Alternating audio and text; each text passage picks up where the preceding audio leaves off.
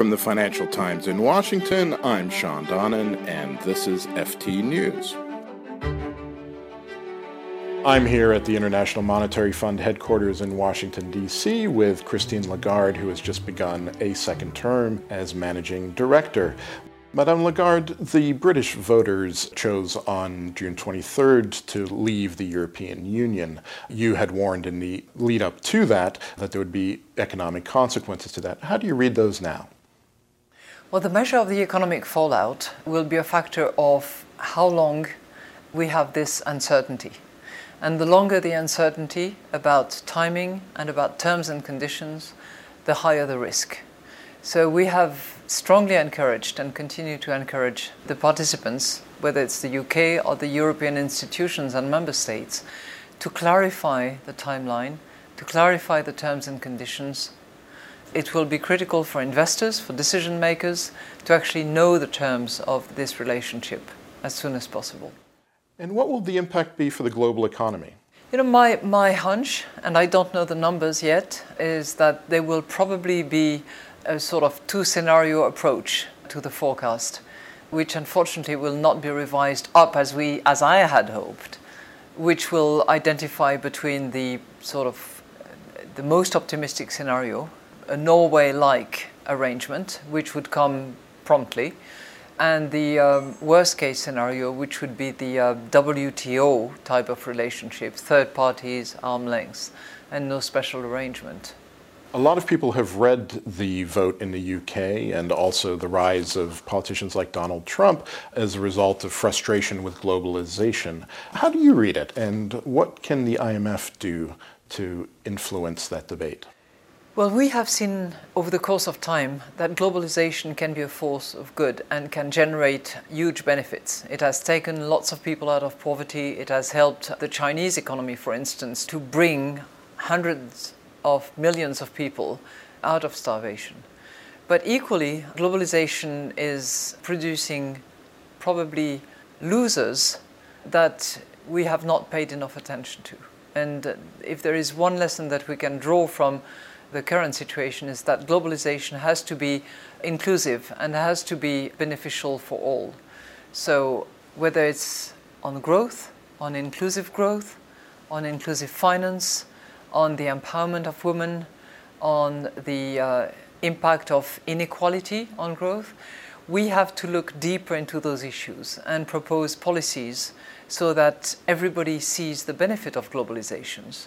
And uh, globalization is not for certain winners and losers that are just left to drift and not, uh, not paid attention to.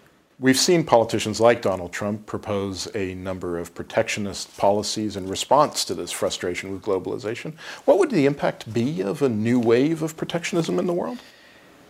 Well, waves of protectionism historically have not produced particularly positive results. It has preceded many wars, and uh, I hope we can learn from the history that we have gone through that protectionism hurts growth, hurts inclusion, and hurts people at the end of the day. So, this increase of protectionism that we have seen recently, I think we need to be very mindful of that and we need to resist protectionism, as has been uh, declared by the G20 leaders on many occasions. But we need to go into the details of protectionist measures that are being taken, not so much on tariffs, but at non tariff levels, in order to facilitate exchange, in order to facilitate the movement of products, the movement of services, and the movement of capital.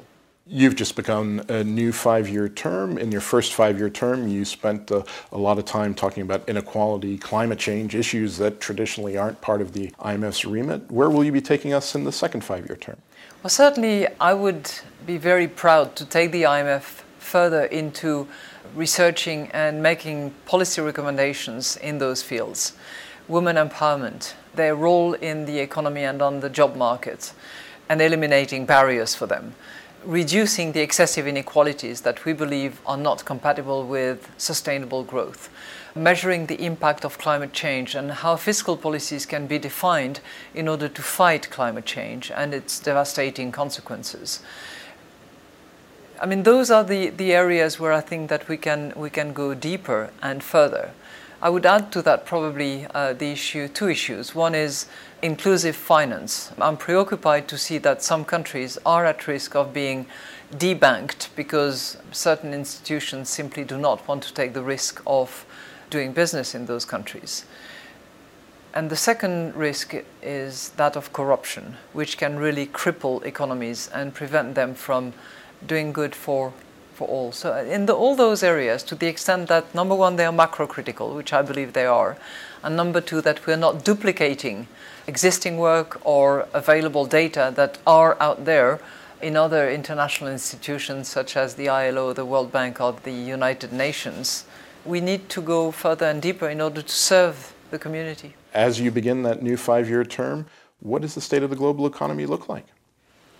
It, it needs action and political courage. And I think very much that we have moved from seeing purely economic risks to seeing an interesting mix of political risks that entail economic consequences that could be negative for all. So I think political courage is going to be critical going forward. Madame Lagarde, thank you very much.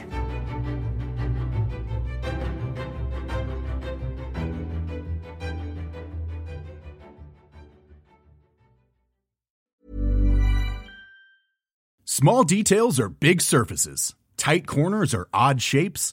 Flat, rounded, textured, or tall. Whatever your next project, there's a spray paint pattern that's just right because Rust new Custom Spray 5 and 1 gives you control with five different spray patterns.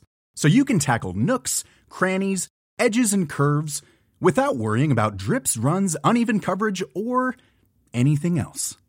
Custom Spray 5 and 1.